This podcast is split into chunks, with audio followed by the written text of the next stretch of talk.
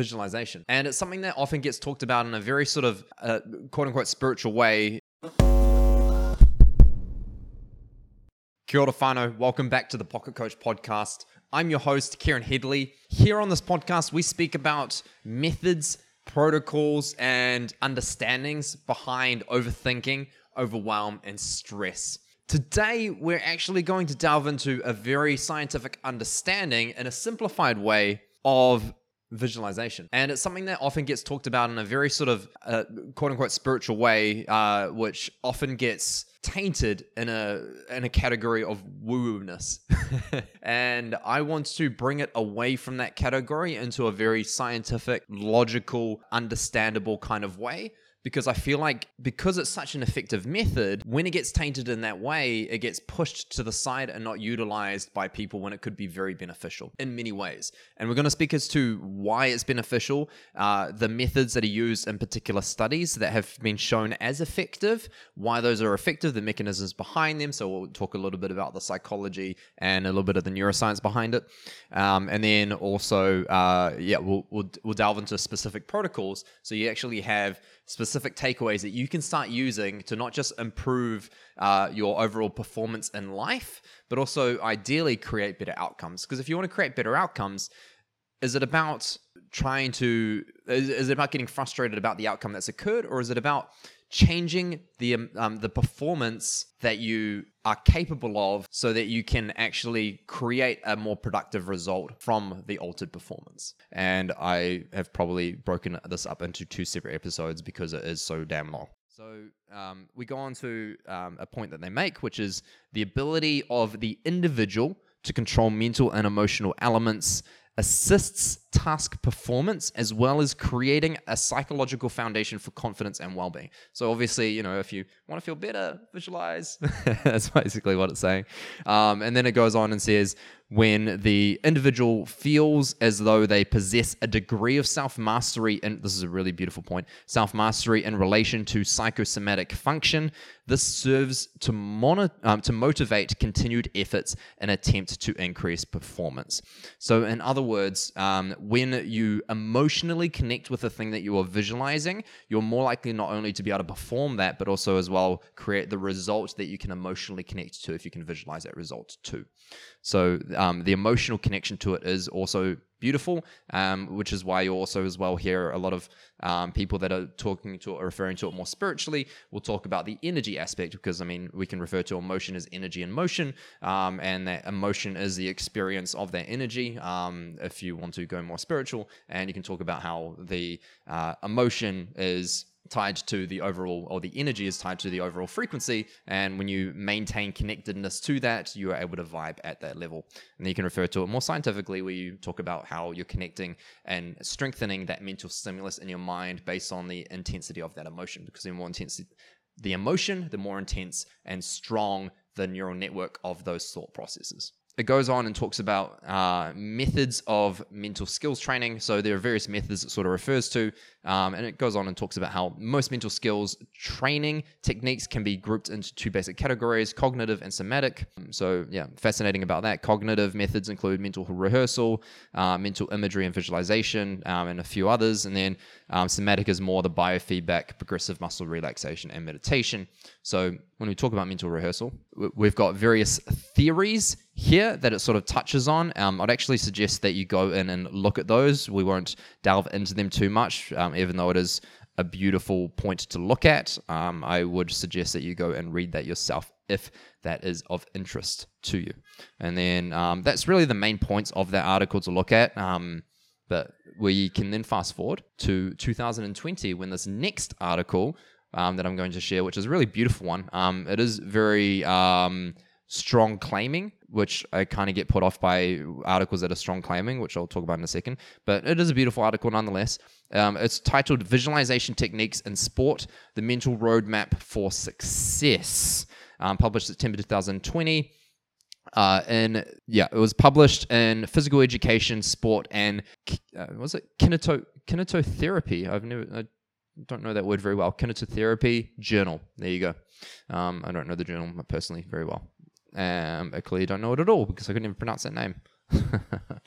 as we look at the abstract, um, I'll talk about the claim in a second that they make, but I did like uh, some of the points they made in it. And part of it is mental rehearsal or visualization in brackets is powerful because the subconscious process, the um, sorry, the subconscious processes the experience as a real one by firing the neurons that are responsible for skill acquisition. This makes the person calmer and more adapted to stressful situations and can speed up the learning process in athletes and and not only in athletes and not only uh, I think there's a mistake there, unless I'm reading it incorrectly.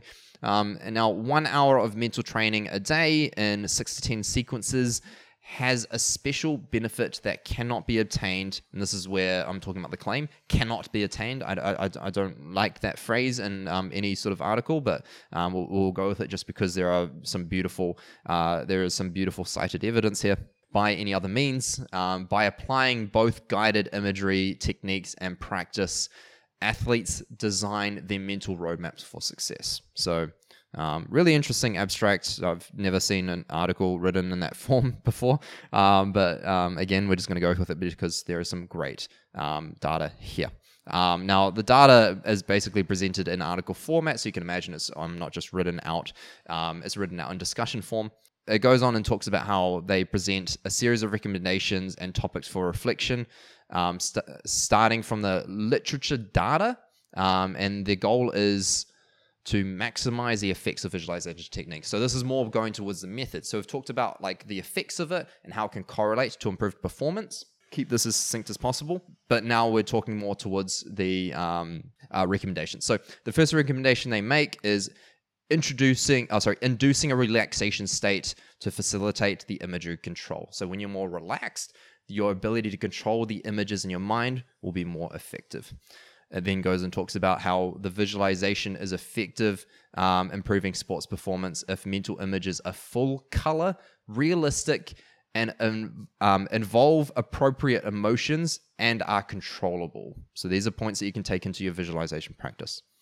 Visualization uh, efficiently depends not only on the athlete's imaginative ability, but also on their attitude and confidence in the effectiveness of the technique.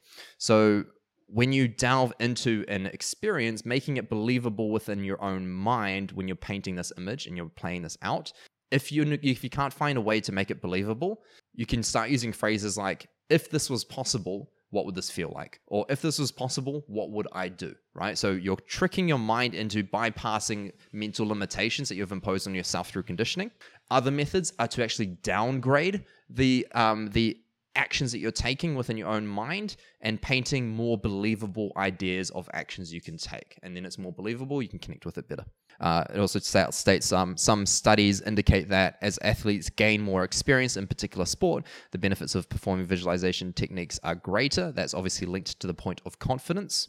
In terms of age, uh, senior athletes are generally thought to be better in visualization. Um, so, yeah, well, I mean, that's just basically maturity. Um, mental rehearsal is recommended to be performed in a correct time sequence. So, in other words, it's more referring to the speed of it. So, if you're visualizing your ability on the sports field, it happens in fast motion. If you're visualizing you opening an email and responding to it calmly because you want to be less reactive when you open up your emails, then it's visualizing that in the speed that you'll do that, right? Same with conversations. If you're wanting to visualize a healthy conversation you want to have with your partner and you're afraid to do it, it's visualizing the pace at which you'd actually talk and visualizing the pace at which they'd respond, right? So it, speed is actually very effective here in terms of how quickly you visualize. Uh, now it goes on and says how many authors talk about the super, um, superiority of internal visualization over external visualization um, because mental rehearsal of motor actions or skills from an inner perspective um, allows us to give this sense that we're seeing it through our own eyes, right? Whereas if you're seeing it outside of you, you're not really seeing it through your own eyes because for example, the imagery aspects, when someone paints an image and you see someone else do the action, um, like on the sports field, it's not your experience, it's someone else's. It does help trigger ideas though. Now, when you go inward and you close your eyes and you actually visualize it yourself, it's like you are experiencing it from first person.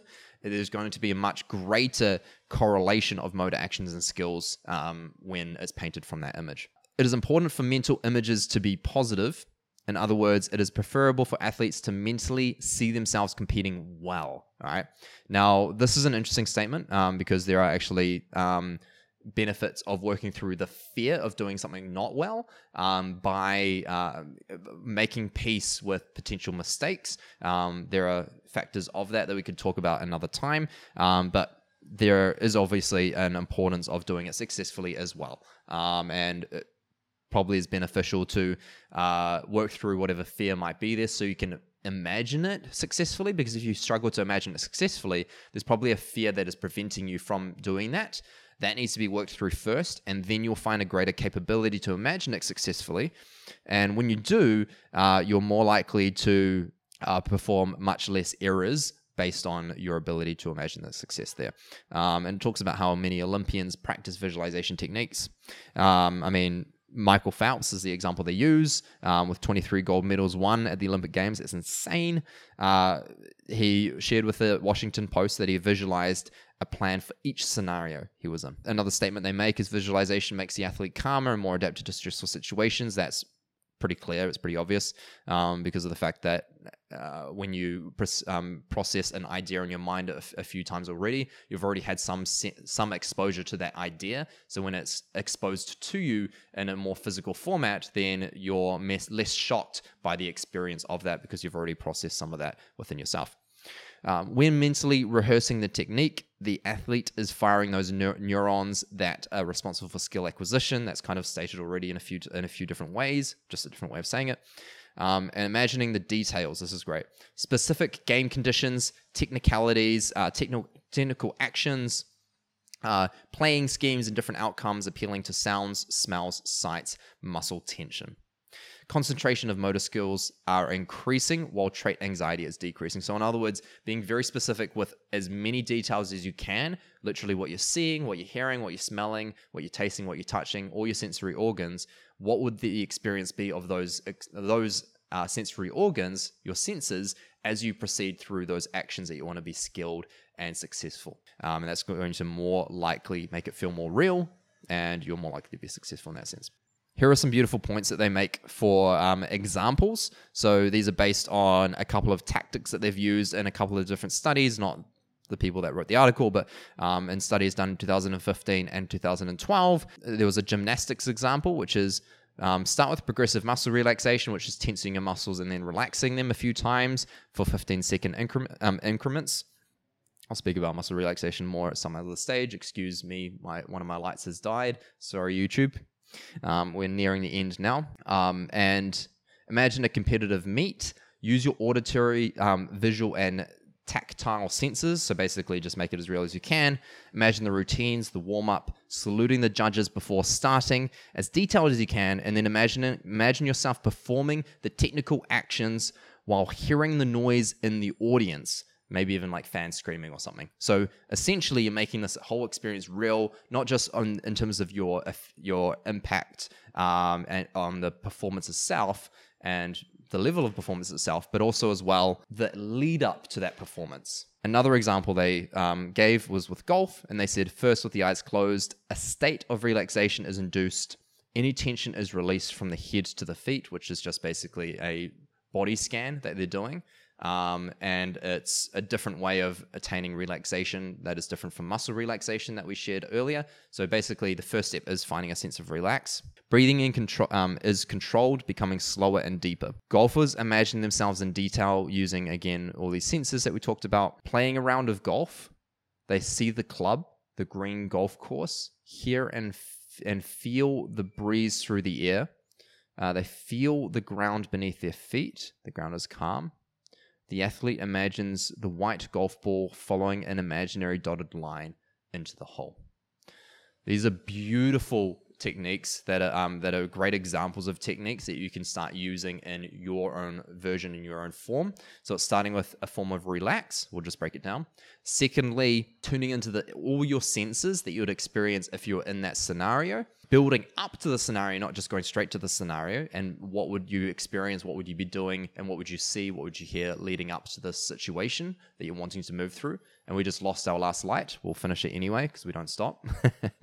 and then the final um, step is then imagining the actual performance itself, the success of the performance, and pr- processing it, the visual in your mind to the best of your ability of you successfully executing the task that you wish to execute on and feeling in the way that you want to feel and imagining then the finally the results that you want to attain through the performance that you action and execute on. Working through that visual a few times and practicing it um, a few times over, and then doing a few sessions of this, not just a singular session, you will find that your ability to then execute on the task when it comes to your um, to your ability to step into that task will be improved drastically. Now that's essentially what that, what everything is stating here anyway. Um, but that's that's basically my hypothesis anyway as well, based on the data and based on my experience with it. And I wish you the best increasing your performance and attaining more results, more improved results in your life. I hope you enjoyed this episode. I'm aware that this is the longest episode we've done. I ideally will keep more um, future episodes shorter. So, with that being said, guys, please go ahead and share it um, if you found it beneficial. Um, please subscribe if you want to support us in any shape or form um, and give us a good old review. That really supports us and allows us to grow and reach more people. Um, you can find me on Instagram, Coach Keza, um, or the Pocket Coach. All right, you can find those linked in the description.